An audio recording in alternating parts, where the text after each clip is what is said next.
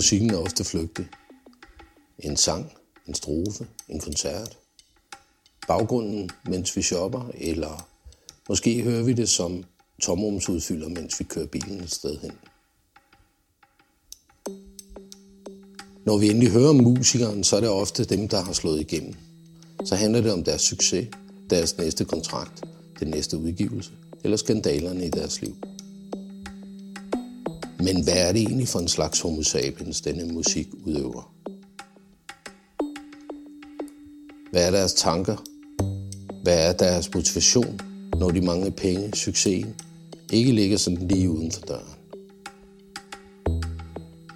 Noget bedre musiksnak tager udgangspunkt i møde med de musikere, som time efter time, år efter år, står i kældre på skoler, i private hjem og i øvelokale foreninger og arbejder med deres musik. Hvad er det, der rører sig i dem? Hvad motiverer dem? Hvad i alverden tænker de dog på, disse musiske homo sapiens?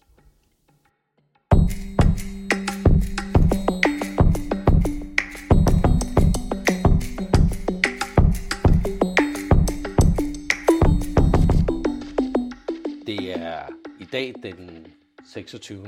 maj, og øh, jeg sidder i Aalborg. Øh, jeg har kørt herop øh, nede fra Silkeborg i dag.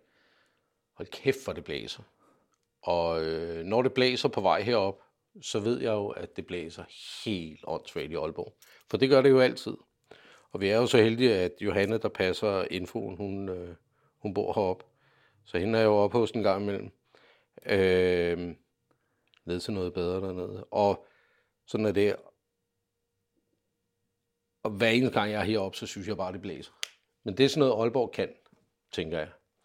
Jeg sidder nede øh, et fantastisk sted. Aalborg, de øh, har gjort noget godt for de studerende generelt. Øh, og der har de virkelig brugt det der gamle, lange havneområde, de har, til rigtig meget studiemiljø.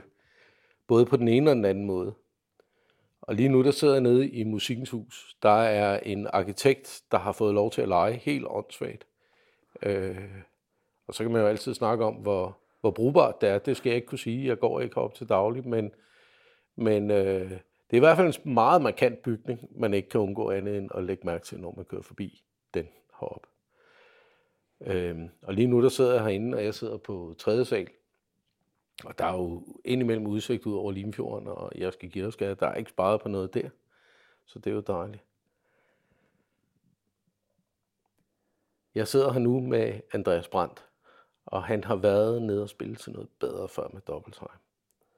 Men Andreas, vil du ikke lige starte med at fortælle, hvem du selv er? Jo, det vil jeg meget gerne. Jamen, øh, jeg er 29 år gammel. Jeg er singer, songwriter og bandleder. Og øh, tager mit øh, band med og kommer og spiller til noget bedre den øh, 30. juli i år kl. 19, for det ikke skal være løgn. Og øh, jeg er studerende her på, øh, på Musikkonservatoriet i Aalborg, hvor vi jo så sidder hernede i vores lounge på 3. sal. Det er lidt øh, en, en all-purpose lounge, vi sidder i, da det er både øh, til, til abefest og til øh, efter time kop kaffe, den her lounge. Nogle gange kan man også sætte ned og få et spil kort eller et spil brætspil, hvis man har lyst. Men øhm, vi bruger den meget, og vi er glade for den, så jeg tænkte, at det var meget passende lige at invitere dig herop, så vi kunne sidde her. Og nu har vi jo så fået en, en kop kaffe, som vi øh, jo slugt i løbet af en, en god, lang samtale, vi havde, inden vi trykkede record. Mm. Men ja, jeg er oprindelig fra Viborg, og ja, har øh, spillet med, på noget bedre før. Jeg tror, det var i 2018, kan det ikke passe? Oh. Med, med mit gamle band Double Time, som var sådan noget rigtig motorvejsrock. Og nu øh, jeg så øh, besluttet mig for at øh, gå solo under mit eget navn. Hvor at, øh, det, jeg laver nu, det har stadig meget, sådan, det har stadig meget, meget rock i sig. Men øh, det har også en mere sådan teatralsk vinkel. Og øh, jeg har inden for den seneste tid blevet, blevet sammenlignet meget med folk som Meatloaf, for eksempel. Mm. I forhold til den måde, jeg er på scenen. Og det, det synes jeg er ret fedt, fordi han, øh, her, her, her, her var fandme sej. og øh, ja, det bliver rigtig fedt at komme derned og spille. Det, det gør det. Jeg husker noget bedre som værende en, øh, en, virkelig, en virkelig levende festivaloplevelse. En ting, jeg husker meget specifikt fra dengang, vi spillede der med Double Time, var en, en specifik fyr, der stod nede foran scenen i sådan fuld sniper camo. Han var klædt ud som en busk, og så stod han bare nede foran med en flaske vodka og gik fuldstændig bananas. Og det synes jeg bare var så stjernefedt Og det er sådan en af de ting, som jeg øh, absolut synes, at noget bedre kan. Det er sådan de der lidt mere skæve ting, som også bare er virkelig fede at komme ud og opleve. Og nu har du jo svaret lidt på det. Altså det der med, hvorfor du gerne vil spille til mm. noget bedre. Det har du været- lidt inde på her. Mm. Har du mere, du vil tilføje til det? Ja, altså, øh, udover selvfølgelig, at det er vigtigt, fordi nu er jeg jo nyopstartet som soloartist. Det er, øh, det er sådan, vi har lige brugt et års tid på lige at finde ud af, hvilken retning den her musik skal, og hvad pointen med mig som soloartist er. Men så her har jeg jo så ligesom øh, prøvet at gå efter benhårdt og søsætte mig selv som artist. Og øh, der er det jo rigtig, rigtig vigtigt ligesom at komme ud og spille nogle koncerter, fordi koncerter avler koncerter. Det er der simpelthen ingen tvivl om. Men samtidig så kunne jeg bare tydeligt huske noget bedre, og da jeg sådan begyndte at tænke festivaler, og begyndte at tænke mulige steder, hvor jeg kunne komme forbi og spille med det her band, så en af de første festivaler, jeg tænkte på, det var noget bedre, på grund af, at øh, den her sådan sindssygt fede, øh, skæve tilgang, der var til øh, sådan publikummet, og det her sammenhold, der ligesom var blandt de frivillige og alt det der. Så tænkte jeg bare, at fordi at vi havde det så skide grineren, da vi var dernede og spille med Double Time, at så øh, for det første, så vil jeg gerne give mit nuværende band, som er dobbelt så stort som Double Time, i forhold til be- bemanding, og øh, ligesom give dem samme, samme oplevelse. Prøv at vise dem, at, øh, at der er sådan nogle skøre steder her, og, øh, hvor man kan få lov at, at, at spille, og det er bare rigtig fedt. Og så synes jeg også bare, at øh, det er jo en god mulighed for ligesom at nå et, et publikum, et nyt publikum, og det er jo det vigtigste. Mm. Det jo det, jeg gerne vil. Jeg, øh, jeg har jo tænkt mig at satse benhårdt. Jeg satser benhårdt på hele live-delen af min persona, fordi det er der, jeg trives, og det er ligesom det hele mit, øh, min identitet som artist, den er bygget op omkring. Det er at spille live-koncerter, og især sådan festival, udendørs festivalkoncerter. Og noget bedre var, som jeg nævnte før, en af de første, hvor jeg kom i tanke om, det er en festival, vi skal spille på. Mm. Fordi der kommer mange mennesker, og øh, det er et skide fedt crew, og nogle virkelig øh, gode folk, der er der. Og så er det bare øh, et sjovt program at være en del af. Mm. Fedt.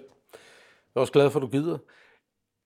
Nu sagde du det, du har været lidt sådan, bevæget dig lidt omkring det flere gange. Det der med, at, øh, at du har spillet i band før, og nu spiller du under eget navn.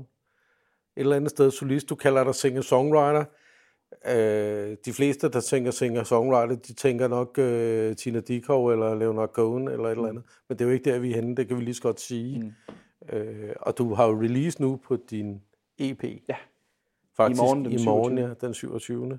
Så når folk de hører det her, så, så øh, er den, har ligger den derude. Øhm, og det er, jo, det er jo mega fedt, og så kan folk jo gå ind og tjekke det der, det du har til at lægge der. Ja. Øhm, og høre, hvad det er for noget, fordi det strider i alle retninger, synes jeg lidt. Ja, ja. Det gør det, det gør det. Øhm, men hvordan er det med, med eget navn, tænker du? Ja, altså det der jo er med at, ligesom at gå under eget navn, det er, at nu har jeg jo altså enevældet. Jeg har den kreative enevælde, fordi nu er det mit navn, og øh, mit band er jo mine gode venner. Det er jo fem af mine rigtig, rigtig gode venner, som jeg har med i bandet, som er sammen med mig. Og de har jo selvfølgelig også noget, noget øh, kreativ agency i forhold til sangene. Det er sådan, men det er jo mig, der skriver musikken. Det er mig, der ligesom bestemmer, hvilken retning det skal i, og hvad jeg gerne vil have, og jeg skriver sangene. Det er også derfor, jeg kalder mig singer-songwriter stadigvæk, fordi at jeg synger dem, og jeg skriver sangene. Mm. Så er jeg jo teknisk set en singer-songwriter. Men jeg er jo så bare en singer-songwriter med band. Og øhm, det er Tina Dickow jo også, kan man sige. Hun har jo også, hun har jo også rigtig tit band med. Men, øhm, men øh, i forhold til den EP her, det har jo ligesom været sådan min, min, mit søsættelsesprojekt. Og ja, som du siger, den stikker i alle retninger. Hvilket jo også ligesom har været... Øh, det er jo meget naturligt for sådan unge artister, og i hvert fald nyopstartede artister, ligesom det her med, at man gerne øh, vil en masse forskellige ting, fordi at man har en forestilling, før man egentlig har noget håndgribeligt øh, materiale, som for eksempel kan være en, et album, eller i mit tilfælde en EP, så har man jo en masse, masse idéer om noget, man gerne vil være, hvor at man skal jo skrive 50 sange, før man egentlig finder ud af, hvad man egentlig er. Fordi at, øh, at man øh, jo ligesom går og har besluttet sig for, at man måske gerne vil være en ting, fordi man har set alle de artister, man er inspireret af, de gør noget, som man selv synes er fedt, og så tænker man, det vil jeg også. Og så begynder man at skrive nogle sange, og så viser det sig, hey, der er noget rødder af det her, men jeg er egentlig måske begyndt at gå over i en anden retning end det her. Og det der er med, med min EP, det er jo, at det har jo ligesom været min sådan identitetssøgen, hvor jeg ligesom har skrevet en masse sange, og så har jeg så valgt de seks fedeste som så er skrevet i forskellige steder i mit liv og om forskellige ting, men samtidig ligesom har den her paraply-ting over sig, som jo ligesom er det her med den sociale, eller ikke, undskyld, den eksistentielle angst om ligesom at finde sin plads og komme til term med, at, øh, at livet ikke altid går, som man planlægger fra starten af. Og, øh, og der har jeg ligesom, jeg har lært meget om mig selv i, i det, og ligesom at lave den her EP, og lave det her, og ligesom også fundet ud af, hvilken retning man gerne vil gå i som artist. Og det er lidt det, som EP'en har været. Og fordi det jo er en, en EP, det er jo ikke et kæmpe album, hvor jeg har smidt 50.000 eller 60.000 kroner i endnu, så er det jo ligesom også været en mulighed for mig, for ligesom at prøve at dyrke ned og udfordre min egen kreativitet, og ligesom se, hvad der kommer af, og forsøge at prøve at øh, skrive nogle forskellige ting. Mm. Hvilket også er derfor, den stikker i mange forskellige retninger. Tror du, altså jeg kan ikke lade med at tage fat i noget af det, du siger der. Tror du, at det er sådan, at man, man, man kan finde øh, sin plads, eller sin eksistens, eller sit musikalske udtryk? Altså, jeg er med på søgen efter det, men tror du, at det kan lade sig gøre at finde det, og er det i virkeligheden det, man skal? Øh, det tror jeg absolut, det, er, det kan. Jeg tror sagtens, det kan lade sig gøre. Om man skal, det er jo, øh, det er jo en, helt, en helt ny retorik, vi lige skal hoppe i venden, fordi at, fordi at der er jo ikke, altså musik er jo ikke en sport, der er jo ikke rigtig nogen regler. Nej. Det er jo sådan noget, men, øh, og det kommer også an på, hvad man er for en artist, altså. Det er jo, det er der jo slet ingen tvivl om. Der er jo nogle artister, der finder deres lyd nærmest øh, med det samme, de begynder at spille musik. Og så er der nogle andre artister, der ændrer sig hele tiden og sådan noget. Et godt eksempel er den kanadiske Ryan Adams, eller nej, det er Brian Adams, der er fra Canada. Ryan Adams, han er amerikaner. Han har jo lavet, jeg ved ikke hvor mange albums, og jeg tror ikke, der er to af dem, der er ens. Fordi at han hele tiden søger efter ny lyd, og han er aldrig rigtig helt tilfreds. Men fra album til album, der ændrer han så lyd. Og for ham, der fungerer det jo. Men for andre, der, øh, skal, der, der fungerer det måske bedre, hvis man ligesom finder ind i en stil, og så tænker, okay, det er det her, mit publikum vil have, det er det her, jeg er tilfreds med at skrive, så er det ligesom det, der virker for mig. Så nej, jeg synes ikke, at der er et definitivt, man skal finde sine ting. Men i den moderne musikbranche, der er det især vigtigt, når man som opstartsartist, der skal du starte med at have en meget defineret ting, som ligesom er din ting, som du kan bruge til at sælge dig selv. Fordi vi lever i en tid, hvor musikbranchen og musikmarkedet er så oversaturated, fordi der er så mange, der laver musik, og der er så mange, der kan lave musik, og der er så mange, der er pisse gode til det. Og øh, musikbranchen er også bare øh, nået et punkt, hvor at der er så mange artister om budet. Alle vil gerne være rockstjerner. Og der er, øh, så derfor, for at man ligesom kan komme op og blive det næste niveau, så bliver man nødt til at have fundet noget, som der virkelig er ens ting, som man virkelig kan, når du så ligesom har fået bygget dig et publikum og har fået øh, ligesom en profil, så er det jo så der, man kan begynde at bryde sin egen profil af og sådan noget. Et godt eksempel det er Tu Vest, som jeg synes er øh, rigtig spændende. Han, øh, han startede jo i, øh, tilbage i nullerne med ligesom at lave de her meget sen, hvad hedder det, øh, øh, sentimentale pop, pop kærlighedssange og sådan noget. Og, og han blev jo meget stor på det. Og øh, så var han lige her forbi øh, konservatoriet for ikke så lang tid siden og lave en talk og spille en lille minikoncert, hvor man kan høre, at hans musik er blevet en helt anden. Og han har også gået en helt anden retning i forhold til, hvilke koncerter han har lyst til at spille, og hvad for en slags udgivelser han laver. Men fordi at han jo ligesom var Tue Vest, med den her meget specifikke stemme og den her meget sentimentale, så blev han virkelig et ikon, hvor man kunne sige, okay, det her, det er Tue Vest. Han blev et brand, han blev et ikon i sig selv på en eller anden måde. Og så har han så som artist jo ligesom haft øh, ressourcerne og overskuddet til ligesom at kunne øh, bryde sit eget brand ned og udfordre det siden. Så ja, nej, for at vende tilbage til din prime pointe. Øh, det er ikke alle, der finder deres lyd med det samme, og det er heller ikke alle, der skal finde deres lyd med det samme. Og jeg synes bestemt ikke, at man skal gøre det som artist, fordi at øh, kunst er jo kunst, og kunst udvikler sig.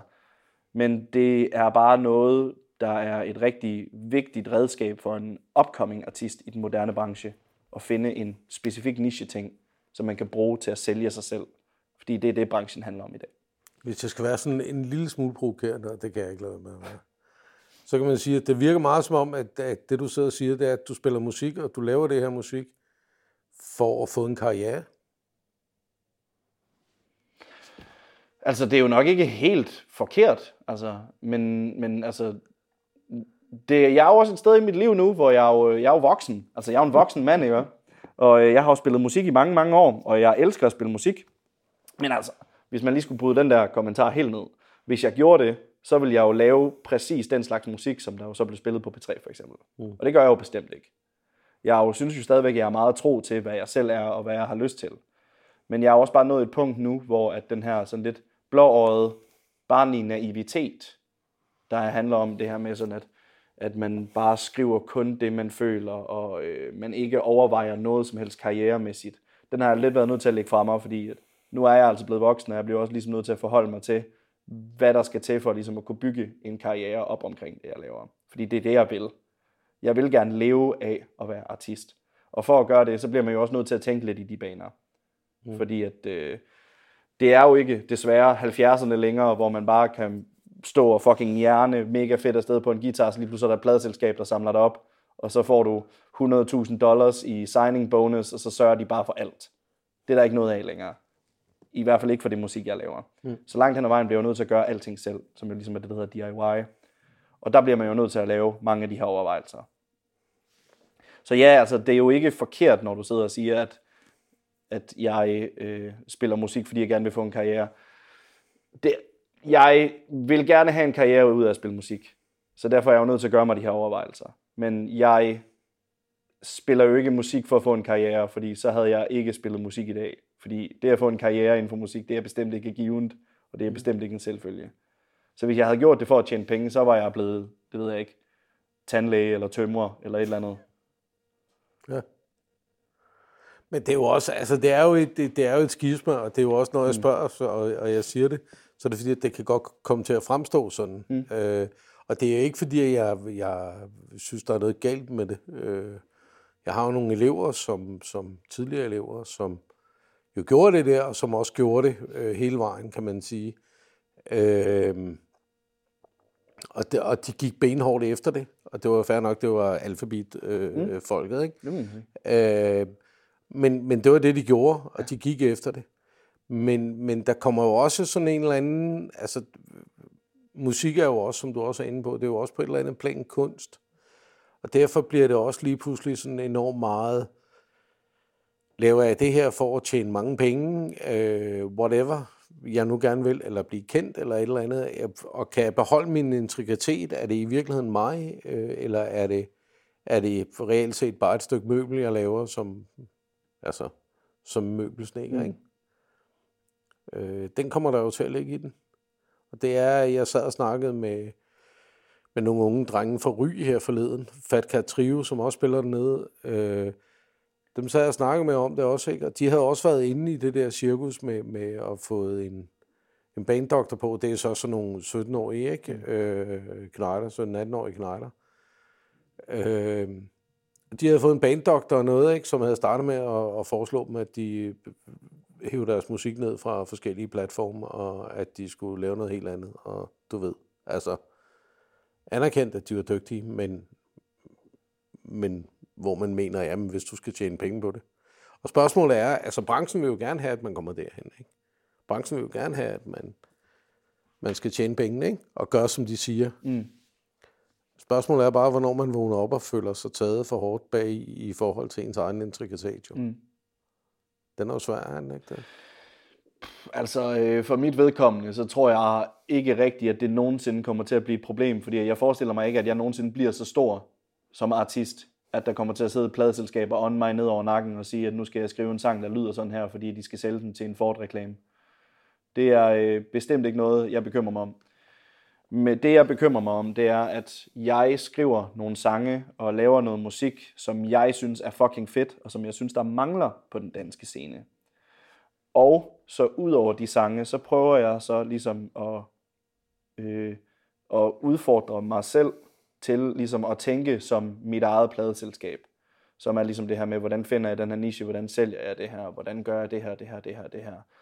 Så det for mig handler det ikke om, at jeg ligesom prøver at tilpasse min musik for at være noget, jeg skal kunne sælge mm. til et publikum. Jeg laver noget musik, og så prøver jeg at finde ud af, hvordan jeg kan tænke som en branchemand, der skal have solgt det her selv. Mm. Fordi hvis ikke jeg gør det, så er der ikke nogen, der gør det for mig. Og så kommer jeg til at sidde og skrive sange for mig selv og mine forældre de næste, næste 30 år af mit liv. Men der er der også en reel risiko for. Det er der jo, absolut. Hvilket også er derfor, jeg går på en musikuddannelse, hvor jeg kan få nogle andre kompetencer, og måske forhåbentlig få nogle andre ting, som jeg så kan leve af.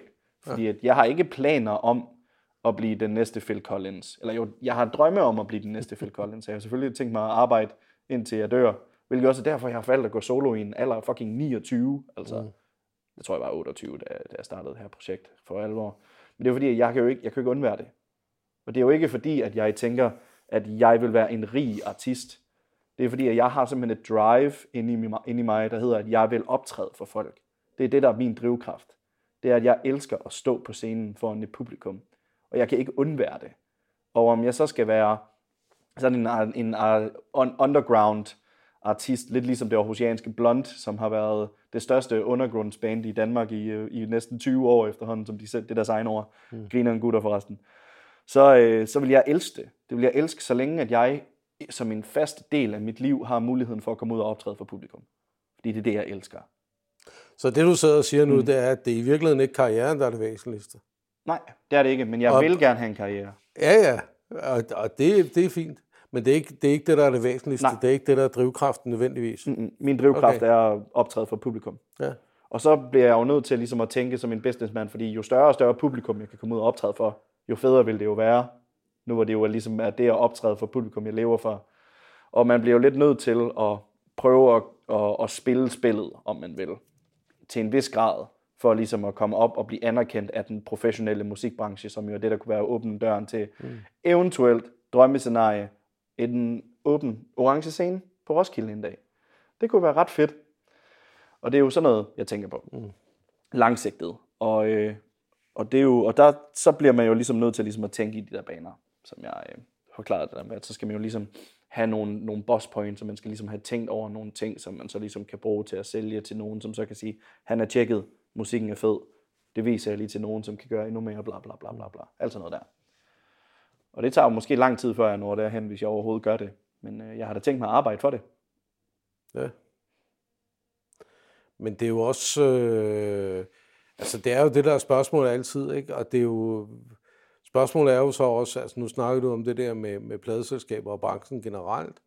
Øh, spørgsmålet er jo også, om, om Copenhagen Records eller Sony, eller hvad det hedder, ja. om de er interesseret i at skrive med en kunstner, der, øh, der ved, hvad han vil. Ja.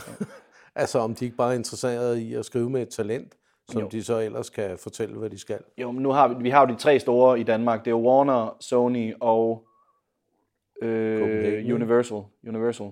Warner, Sony og Universal. Det er de tre pladeselskaber, der er i Danmark.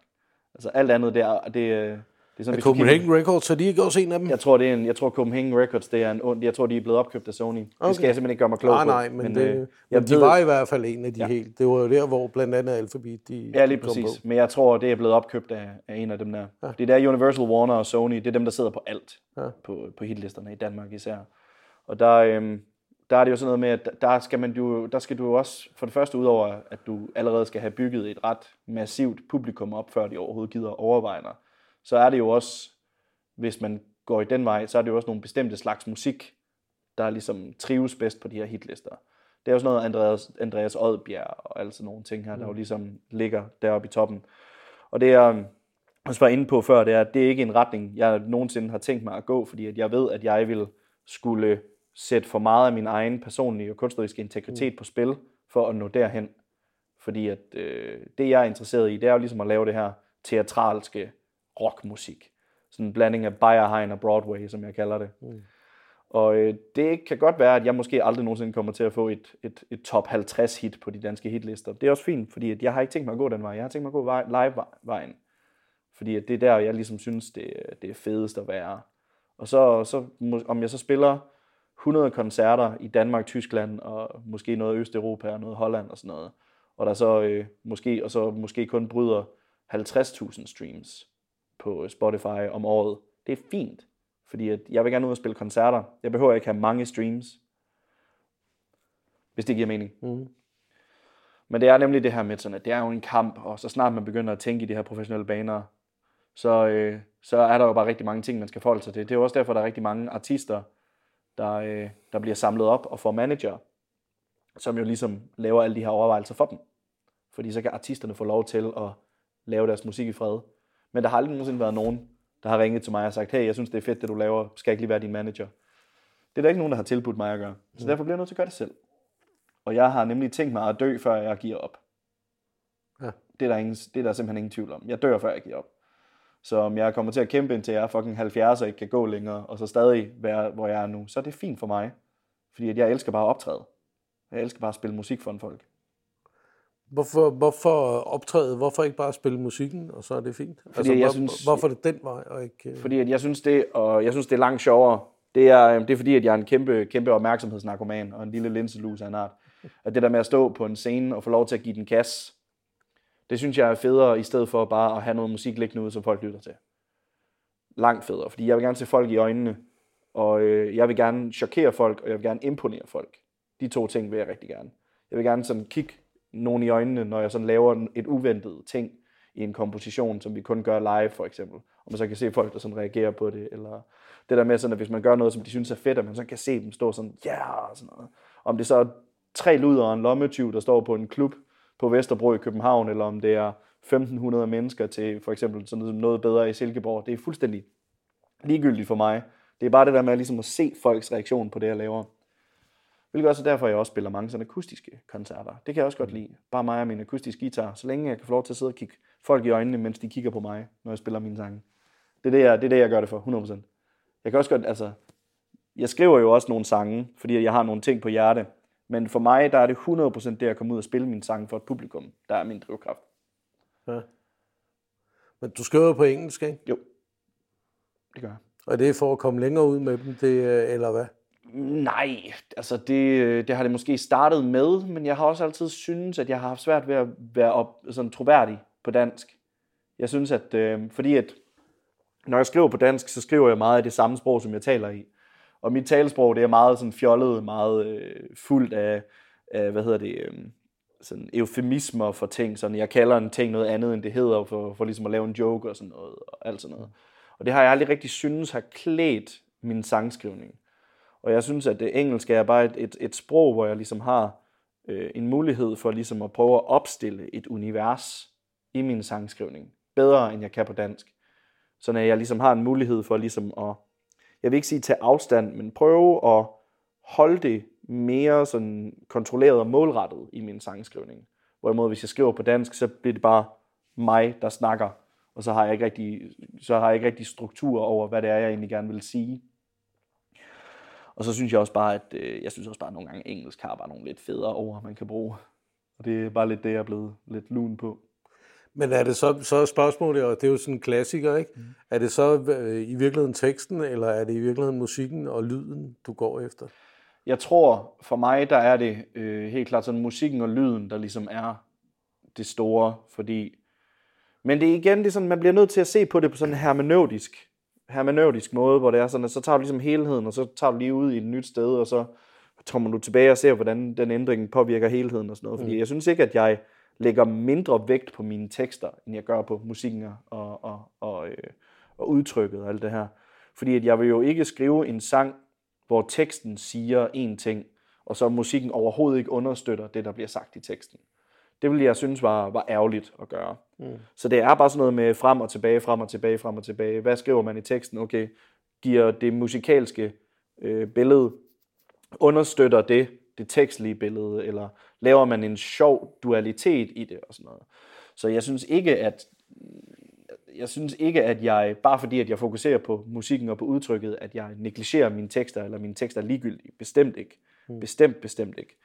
Men øh, der er bare nogle ting, hvor jeg sådan tænker, at det er det her, der skal være stærkest, og så kan teksten ligesom få lov til at være en supporting character. Men så har jeg jo nogle tekster, hvor jeg vinder den om, for eksempel, eller har haft intentionen om, at nu er det teksten, der skal være i centrum, men så finder man på en eller anden fed ting, som gør, at lige pludselig så er det melodien, som er det bærende, hvor teksten jo så ligesom understøtter det alligevel. Det er jo en levende organisme, og nogle gange så stikker det bare af i nogle retninger, og bliver man simpelthen bare nødt til at løbe med. Man bliver simpelthen bare nødt til at lade sangskrivningen styre dig nogle gange også. Ja. Vi snakker lidt om det der med, at du har gået solo kontra mm. det at spille i orkester. Mm. Øh,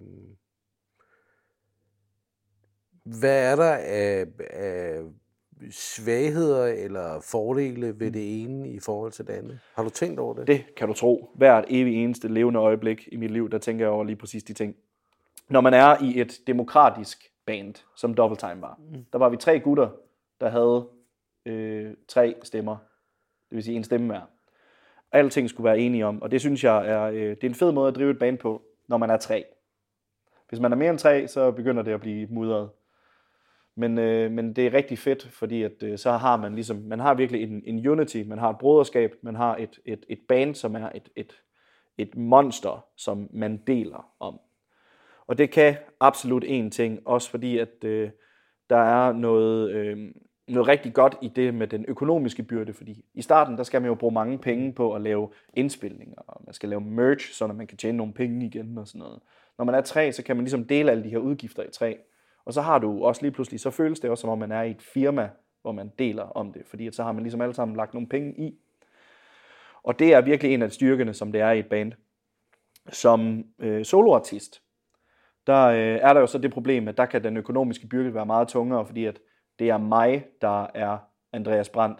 Så derfor vil jeg ikke kræve penge af mit band, som allerede øh, altså gør mange tingene gratis, fordi de er mine venner, og de tror på, at projektet kan blive til noget en gang så vil jeg ikke kræve penge af dem, for at vi ligesom skal lave merch, hvor det kun er mit navn, der står på. Mm. Så derfor sidder jeg med den. Men øh, fordelen ved at være en soloartist er, at der er altid en, der har det sidste ord. Og øh, det synes jeg i en musikalsk kontekst er rigtig vigtigt, fordi at for at være helt ærlig, så kan et øh, musikalsk, sådan et totalt demokrati et band, det kan godt være ret overvurderet nogle gange på den kreative del, fordi at man kan meget hurtigt blive uvenner, over nogle ting, og så øh, kan man aldrig, nogen, en, nogle tilfælde, så ender man med aldrig nogensinde at blive enige, og i nogle andre tilfælde, så er der nogen, der giver sig, og så har de altid en eller anden form for bitterhed, sådan ærgerlighed over den beslutning, der er blevet taget, fordi de i sidste ende var uenige med det. I et øh, solo, øh, soloprojekt som mit, der er det mig, der har det sidste ord, hvilket vil sige, at jeg jo selvfølgelig øh, lader mit band komme med alle de inputs, de vil have, fordi at det er fem af mine gode venner, som er med, som jeg også lidt har håndplukket, fordi jeg synes, de er virkelig fantastiske musikere så vil jeg jo også have deres holdninger og deres besøg med i forhold til, hvordan vi strukturerer en sang. Hvordan laver man groove ud af det her vers? Hvordan underbytter man den her? Kan man lige lave om på den her linje? Whatever, whatever. Selvfølgelig vil jeg gerne høre de ting fra mit band, men i sidste ende er det mig, der har det sidste ord, fordi det er mig, der er bandet. Og øh, der har vi nemlig den fordel, at så kan man nemt ligesom få lavet en meget strømlignet optræden. Man kan meget hurtigt få lavet et meget strømlignet projekt, hvor man simpelthen siger, vi skal se sådan her ud, vi skal gøre sådan her. Bum. Og så er det sådan, fedt, det har du styr på. Hvorimod i et band, der kan det være sådan, jeg synes, vi skal have det her på. Nej, det synes jeg ikke. Okay, bum, bum, bum. Så der kan, der kan det tage længere tid at tage kreative beslutninger. Hvorimod i et soloprojekt, der er de kreative beslutninger, de ligger på mig, så de bliver taget. Der er ikke, der er ikke nogen beslutning om, eller der er ikke nogen tvivl om, at det er en beslutning, der bliver taget. Men ulempen er jo så, som jeg nævnte før, det her med, at øh, nogle ting, der kan være sværere, fordi at så er det så mig, der hæfter økonomisk for det, fordi at når øh, det er jo ligesom mig, der bestemmer, og det er mit navn, der står på det, så skal jeg jo ikke kræve penge af mit band for at være med i bandet. Mm. Det, har jeg, det vil jeg aldrig nogensinde gøre. Så der, det, det er to af de helt vigtige øh, forskelle, der er. Mm. Synes jeg. Men, men jeg synes jo også, det må være... Øh, altså, når det er ens eget projekt, så kommer man vel også til på en eller anden måde at stå lidt alene med det. Altså, mm. det er vel også en ensom øh, post frem for et, et band, ikke? Jo, absolut. Men øh, det, det, det, det, det har du fuldstændig ret i. Det var jo igen også det der med, sådan at man, man, det var som jeg også nævnte med den Og fordelen er, at du kan bestemme selv. Ja, fordelen er, at jeg kan bestemme selv. Men, Men jeg sidder jo så også nemlig med alting selv. Jeg skal også have alting til at ske selv. Hvilket jo, øh, der er jo, som, som der både er fordele og ulemper ved, fordi så behøver jeg ikke at skal til at konferere med to andre om, hey, hvad har du gjort, hvad har du gjort, hvad har du gjort. Jeg ved, at hvis der er noget, der ikke bliver gjort, så er det min egen skyld. Og hvis der er noget, der bliver gjort, så er det min egen skyld også. Så derfor, øh, det er fordelen, det er, at man ved, hvad der skal gøres, og, og når noget ikke bliver gjort, så er man ikke i tvivl om, hvor det svage, svage led er henne, kan man sige. Det er jo altid en selv. Ja. Men man kan ikke uddelegere på samme måde, som man kan i et band. Og det er øh, meget stressende. Det er meget stressende. Det er det. Og jeg er jo måske også et sted i mit liv, hvor jeg måske er lidt stresset over det. Men, øh, men jeg har heldigvis en sød øh, kæreste, som er rigtig god til ligesom at være en, øh, en god klippe. Og jeg har jo også fem venner i bandet, som jo også gerne vil hjælpe, når lorten virkelig brænder. Det er de også rigtig gode til. Og det er jo også det, der, det er, så kan jeg jo godt bede dem om at gøre noget. Men det er jo i sidste ende mit ansvar, at det bliver gjort. Ja, men den, er, den bliver jo meget, altså den er jo meget clean cut, kan man sige, mm. når man står alene, ikke? kontra når man står i orkester. Ja. Øh, og, og, og det har jo sine ulemper at være flere om at dele, men det har jo også sine mm. styrker, ikke? Øh, Absolut. Øhm, men det er jo også lige så meget det der med, at øh, i hvert fald for mit vedkommende, øh, kan jeg jo sige, for at tage noget bedre som eksempel, hvis jeg sad med den alene, så, så ville jeg dø i det. Altså, jeg er i det øh, lige så meget for vennernes øh, skyld, ikke? Mm. Jeg tænker også, det må være røv kedeligt at spille musik bare selv. Altså, altid. Ja, jo, jo, jo, jo. Absolut. Ja, altså, det kan da være fint nok at gå ned og spille et solojob ja. Øh, på en café eller mm. eller andet. Det er ikke det, jeg siger, men, men det der med, at, mm. at det bliver primært det, man gør, det, mm. det må da ja. være et eller andet trist tænker jeg. Nej, men jeg tror, at det, altså igen, det kommer an på, hvem man er, og hvad for en artist man har lyst til at være. Altså noget der. der er jo nogen, der gør det, og er skide gode til det. Og det skal de jo også bare have lov til at, øh, at gøre. Og hvis det er det, de gerne vil, så skal de selvfølgelig gøre det. Jeg har det også sådan, jeg kan godt lide begge dele. Jeg kan, godt lide, jeg kan jo bare godt lide at optræde, mm. som jeg nævnte før. Så om jeg spiller en, en, en hvis jeg, om jeg spiller en solokoncert, hvor det er bare mig med en akustisk guitar og en 15, 20, 30 mennesker, der sidder og lytter, det synes jeg er, det, synes, det er lige så lige så godt for mig, som det er at spille øh, andre ting, fordi jeg jo ligesom bare gerne vil ud og spille koncerter. Men det er også virkelig fedt at stå som sådan en seks menneskers fucking monsterorkester, og så spille en festivalscene op. Og øh, så derfor skal jeg jo selvfølgelig, derfor spiller jeg jo også mange af sådan nogle koncerter, og vil også rigtig gerne spille mange af sådan nogle koncerter. Men øh, der er jo også igen to, der er også ulemper og fordele ved de to ting. Der er jo nemlig logistik at spille på en festival som noget bedre, det er en, øh, med et seksbandsorkester, det er en noget større logistisk udfordring, end det er for mig at tage min akustisk guitar, mm. tage ned og spille en halv time på El Mundo i Aalborg. Det, kan, ja, det er meget nemmere lige at komme derned og så lige spille. Ja, men det er det jo, vi ligger også ude i skoven og sådan noget. Det, mm. det, der er jo ikke, det skal jo ikke være nemt, jo. Nej, det er jo det. Men altså, sådan er det jo. Ja. Men jeg kan ikke... Øh, nu snakker vi lidt om din musik lige før mm. også, og den har vi været omkring også, og mm. vi har snakket om det der med, at den er meget alsidig mm. og, og sådan noget, og så har vi også snakket lidt om branchen og den mm. der konforme lyd ja. og, og sådan nogle ting. Øh, eller ikke konforme, men det der med at have én mm. sådan ligesom ting. Altså, jeg er med på det der med, at man vil gerne kunne høre, at det er, er lige præcis den her kunstner. Mm. Men det er jo Altså tager man ind på et diskotek, eller hører man radio, eller whatever, så spiller de jo ikke et album fra start til slut. Mm-hmm. Øh,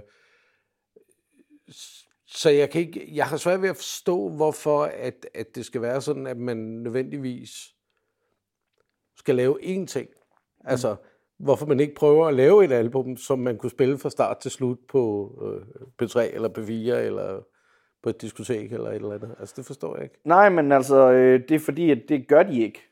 Så det vil være ligesom at prøve at bygge vinger til en fisk. Det er sådan lidt, øh, det, det, altså det, det kunne da være fucking sejt at se en fisk med vinger, men altså, hvad skulle den bruge dem til? Jamen, det jeg bare mener, det er, at, at øh, om der er jo flyvefisk, kan man sige, mm. så de er jo lavet. Men, men det jeg mener, det er, at, at, at det er jo en mærkelig ting, det der. Altså, nu snakker vi om, at du lavede noget, som var i som havde flere genrer og flere uh, øh, flere forskellige ting, ikke? Ja, i hvert fald indtil videre. Ja. Øh, og som, som øh, gik den retning lidt. Øh, og så sagde du, at det var en søgen. Men, men, men det undrer mig bare, at man har så travlt med, at det skal være øh, én ting og én lyd. Og, altså, i stedet for, at man, man når jeg tænker tilbage, og så kan det godt være, at de har bygget noget op og et eller andet, men hvis jeg tænker tilbage på nogle af de største kunstnere, øh, i min hoved, der kunne det easily være sådan en som David Bowie, bare for at tage fat i ham. Hvis du kigger på hele hans katalog af plader mm. igennem, han har sgu ikke ladet sig begrænse på noget som helst plan. Men som jeg også sagde før, så er det jo også fordi, at han var jo blevet stor, så kunne han jo gøre, hvad han ville. Jamen, det, problemet. gjorde- det har han vel også gjort lidt inden, og han har måske også opfundet det der Ziggy Stardust, det skal mm. jeg ikke kunne sige, så for at blive større, mm. eller et eller andet dengang. Men, men, men det er rigtigt, men der er jo flere. Lytter du til, til Phil Collins, specielt den første album, han laver, ikke? Øh, Face Value, øh, synes jeg, det er et mega interessant mm. album. Mm. Og så synes jeg ellers, at de begynder at blive mere og mere kedelige, øh, hvis jeg sådan skal være, være ærlig, ikke? Ja, det er jo en personlig smag. Ja, ja, men det er det. Men jeg synes tit, der er noget med det første album, at det er interessant øh, for okay. kunstnere, og tit så øh, øh, bliver det sådan har jeg hen ad vejen. Sådan har jeg det ikke personligt. Nej. Bestemt ikke. Men altså, det er jo... Øhm, igen, man, kan jo altid, man skal jo altid huske på det der med, at man kan simpelthen ikke, øh, man kan ikke gøre regnskab for smag. Det kan man ikke.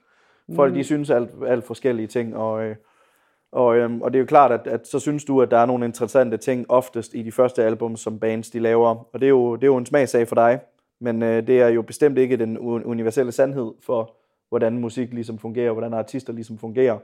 Men min pointe med det, jeg sagde før, var bare, at øh, for at du ligesom skal kunne nå et sted, hvor at du skal kunne bryde igennem isen, som jo er ligesom, der er jo en, der er jo, der er jo, hvis du ser det som sådan en, en frossen sø, så alt det, der er oven på søen, det er det, som der ligesom er blevet alment kendt, eller at der ligesom er blevet et sted, hvor det er kommet op i en form for kon, øh, øh kommersiel virkelighed, hvor at det er blevet en, øh, en, en, en, en, en, en form for øh, franchise, om man vil. Hvor det sådan er, at så er der nogle artister, der ligesom har noget igennem. Så skal der ligesom være noget, der gør, og så den frosne sø nedenunder, der er det så alle, der gerne vil spille musik.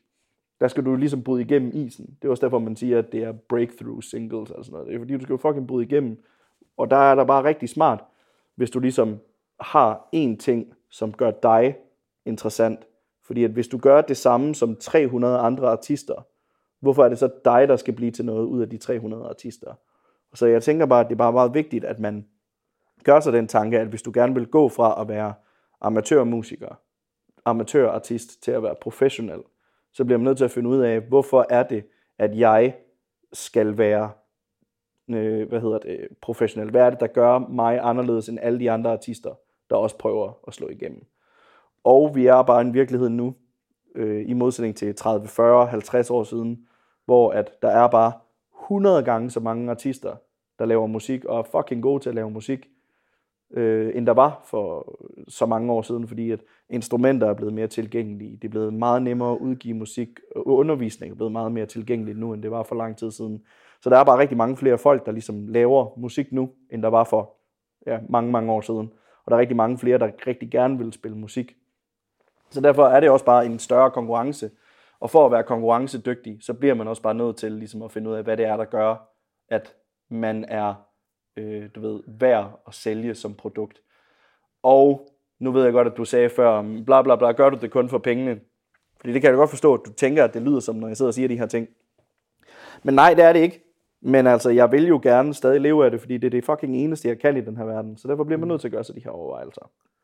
Men altså, man kunne jo bare, altså hvis man gerne vil det, og man tænker det der, og det er bare, prøv at høre, det er jo fuldstændig øh, øh, fint, at du er der. Og det, det er overhovedet ikke, det er ikke fordi, jeg sidder og anfægter det, det er bare for at prøve at finde ud af, hvordan du tækker mm. øh, i forbindelse med det. Men, men når man er derhenne, så kan man jo sige, og, og så måske også prøve, for at kigge på det lidt samfundsmæssigt, øh, Altså, den kære Wust har jo skrevet tykke bøger om, hvad det er, der får folk, øh, hvad man skal gøre. Ikke? Mm. Han har jo ligesom lagt en, en, en liste over nogle ting, som mm. man ligesom kan gå ind og, og være sikker på at tage med, og så er der en mulighed for det.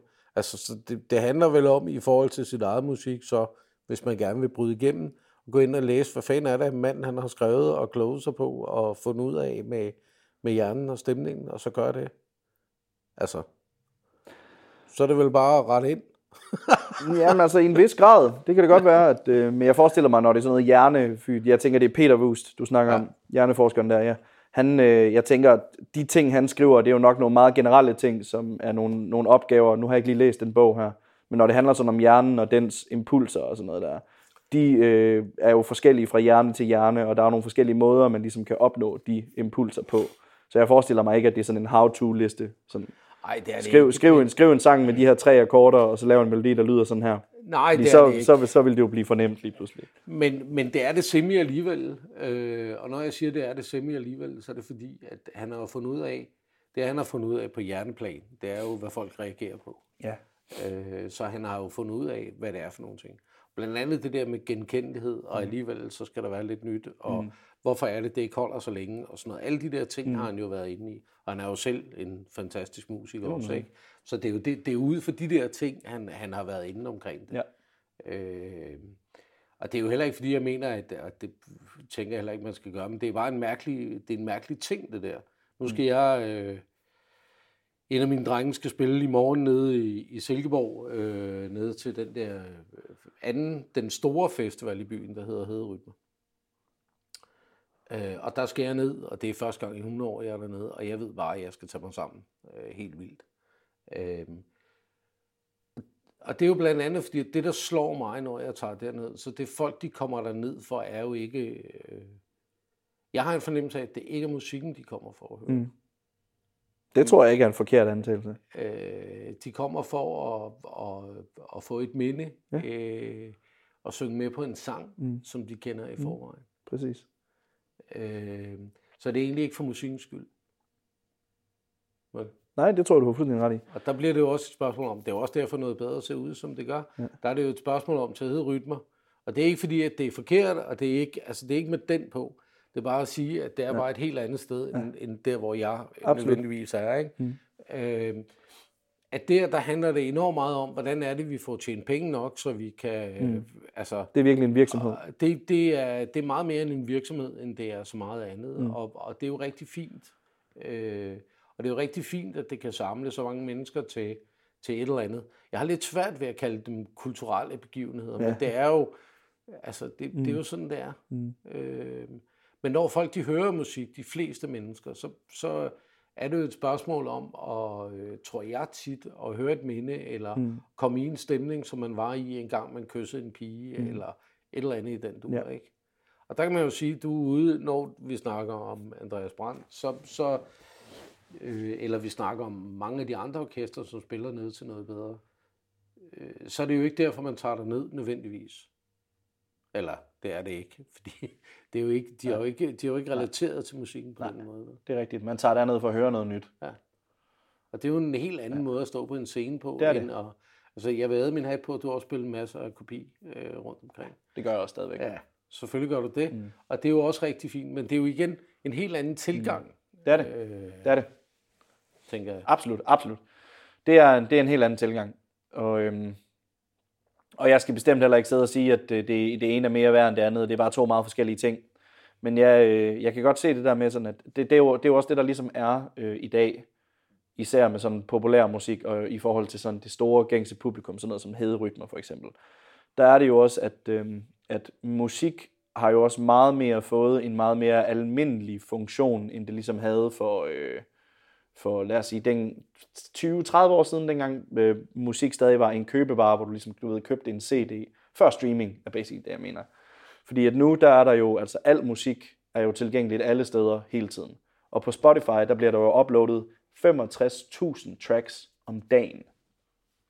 Så det vil sige, at for hver dag, der kommer der 65.000 nye stykker musik på Spotify.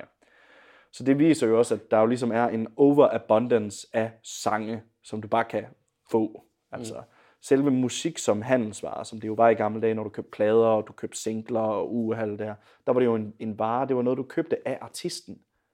Den er jo bare væk nu. Den findes ikke længere, fordi musik er blevet gratis. Så derfor er det jo også kommet, med, derfor er det jo også, musik også blevet tilgængeligt for et meget større publikum.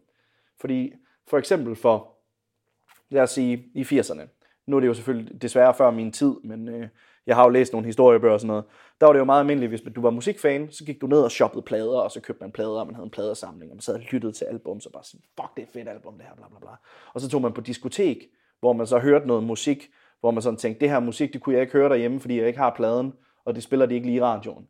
Men i dag, der er det jo sådan, om du er ude at skide, om du er ude og fucking løbe, om du sidder og ikke gider at følge med i din undervisning, så har du jo al musik, næsten i hvert fald, der nogensinde er blevet udgivet øh, tilgængeligt her.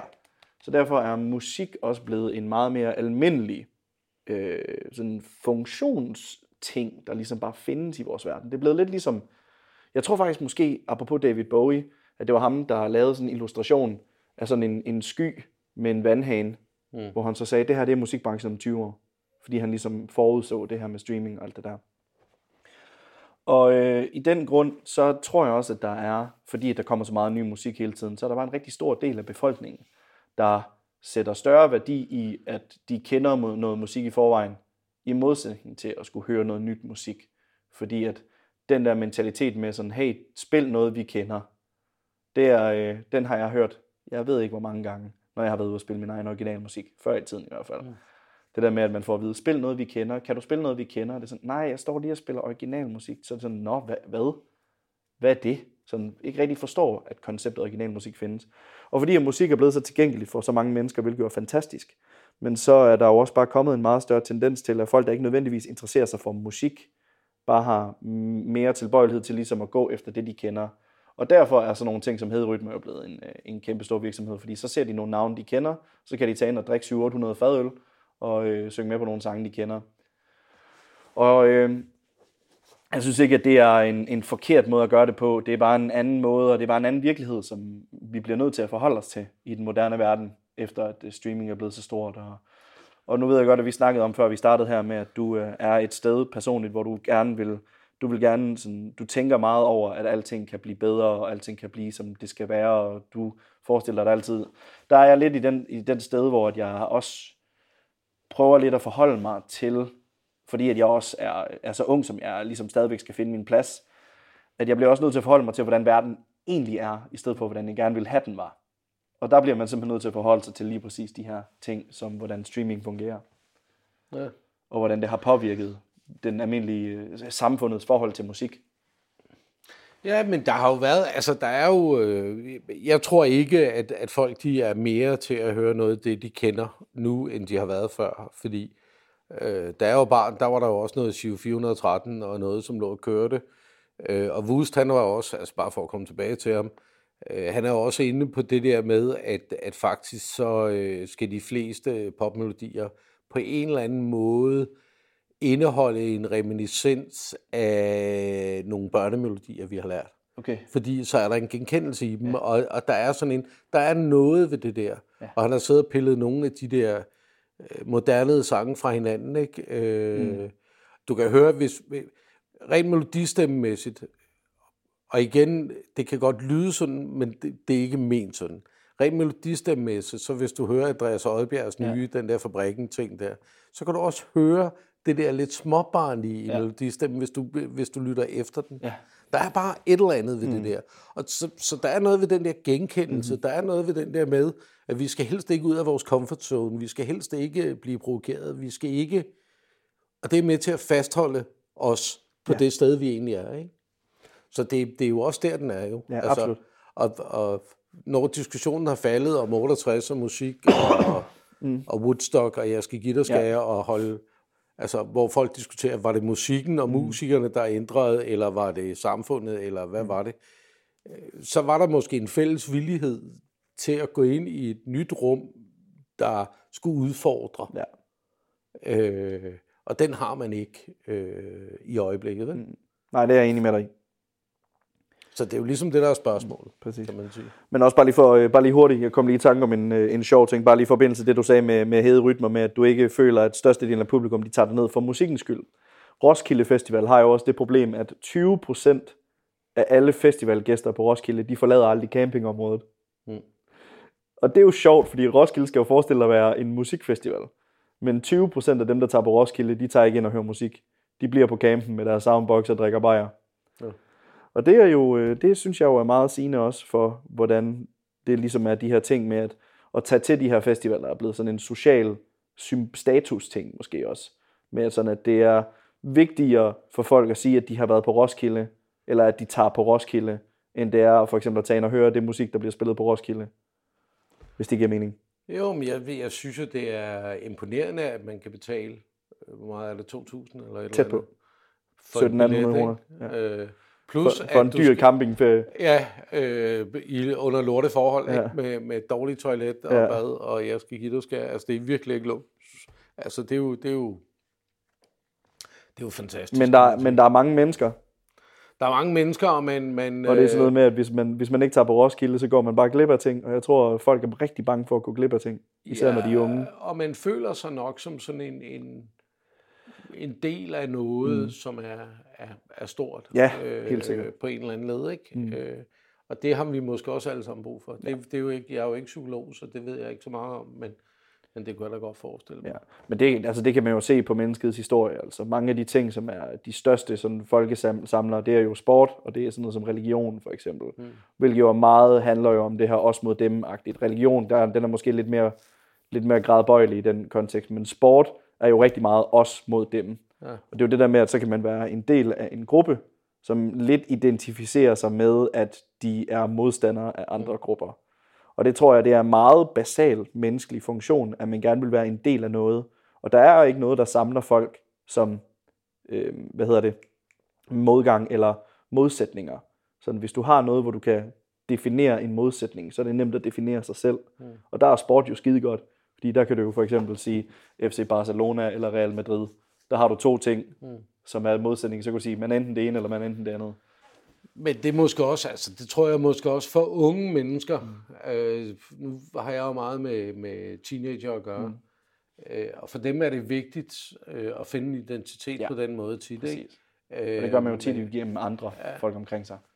Men, men så når man er blevet ældre, så behøver det jo ikke nødvendigvis at være sort eller hvidt, Nej. eller godt eller skidt. Nej, øh, det er jeg fuldstændig enig med dig og, og problemet er bare, kan man sige, at, at at i forbindelse med, med, med, med sådan nogle ting, så kommer det meget ofte til at virke sådan. Og det er jo ikke, og det er også det, jeg siger, jeg har ikke noget imod øh, hede rytmer. Ligesom jeg heller ikke har noget imod hede, øh, riverboat og regatta, og jeg har faktisk været med til at arrangere begge dele. Mm. Eller alle tingene, ikke? Ja. Øh, det fik jeg bestemt heller ikke indtrykket af, bare lige for Nej, nej, men, men, men det er bare... Øh, det er et spørgsmål om at have den der mangfoldighed, ja. og så er vi tilbage ved musikken i mm. virkeligheden, mm. og det der med at snakke om at lave en stil, og ja. have en lyd, og ja. gå en vej. Ja. Øh, at, at, øh, og så kan det godt være, at det ikke er en enkelt kunstners opgave at sørge for hele spektret. Mm. Øhm, men det er jo en måde at gøre tingene på. Absolut. Sige. Nå, ja. vi er ved at være derhenne af, tror jeg. Ja. Sidste spørgsmål. Ja. Nu når du har spillet til noget bedre, og du går af scenen og mm. går ned og går et andet sted hen, han har sagt, eller mens du står derop eller et eller andet. Hvad håber du så, at der ryger igennem dit hoved eller i dit følelsesregister? Eller? Altså det, jeg glæder mig og håber allermest på, at kommer til at ske, det er, at jeg kan stå gennembagt af sved efter min koncert og give en masse random mennesker, jeg aldrig har mødt før i mit liv, en lang krammer og sige tak for, at de kom og hørte koncerten. Mm. Fordi det er også noget, jeg har savnet efter alt det her corona, som vi jo heldigvis ikke har snakket så meget om, fordi det er blevet snakket nok om. Men jeg glæder mig virkelig til at øh, stå der efter koncerten i, mit, i min uniform, om man vil, og være øh, gennembagt af sved, og bare møde en masse mennesker og sige til dem tak, fordi du kom, og høre dem sige tak for koncerten. Det er simpelthen, øh, det er det, jeg glæder mig allermest til. Det gør jeg altid. Jeg elsker sådan at kigge folk i øjnene og høre, hvad de synes, og fortælle dem, hvordan det har været for mig, og sige tak for dem. Ja. Tak for, at de kom, og alt det der. Fedt. Det er, øh, det er det bedste, jeg ved. det håber vi sker. Det gør og vi. det tror vi på. Det var fedt at være og snakke med dig. Mm, fornøjelse. Det var fedt, at du gad at sætte tid af til det. Selvfølgelig. Og så ses vi jo om ikke så lang tid. Ja, det gør vi. Og så må du have en god release i morgen. Jo, tak. Og nyde det. Ja. ja og må jeg plukke min EP ja, her. Selvfølgelig. I morgen den 27. Øh, maj på alle streamingtjenester kan I høre min EP Monument to Wasted Potential. Seks numre. EP'en hedder Monument to Wasted Potential. Find den på alle streamingtjenester fra i morgen. Skide. Vi snakkes ved. Ja, vi gør. Pas på dig selv. Jo, tak. Og i lige måde.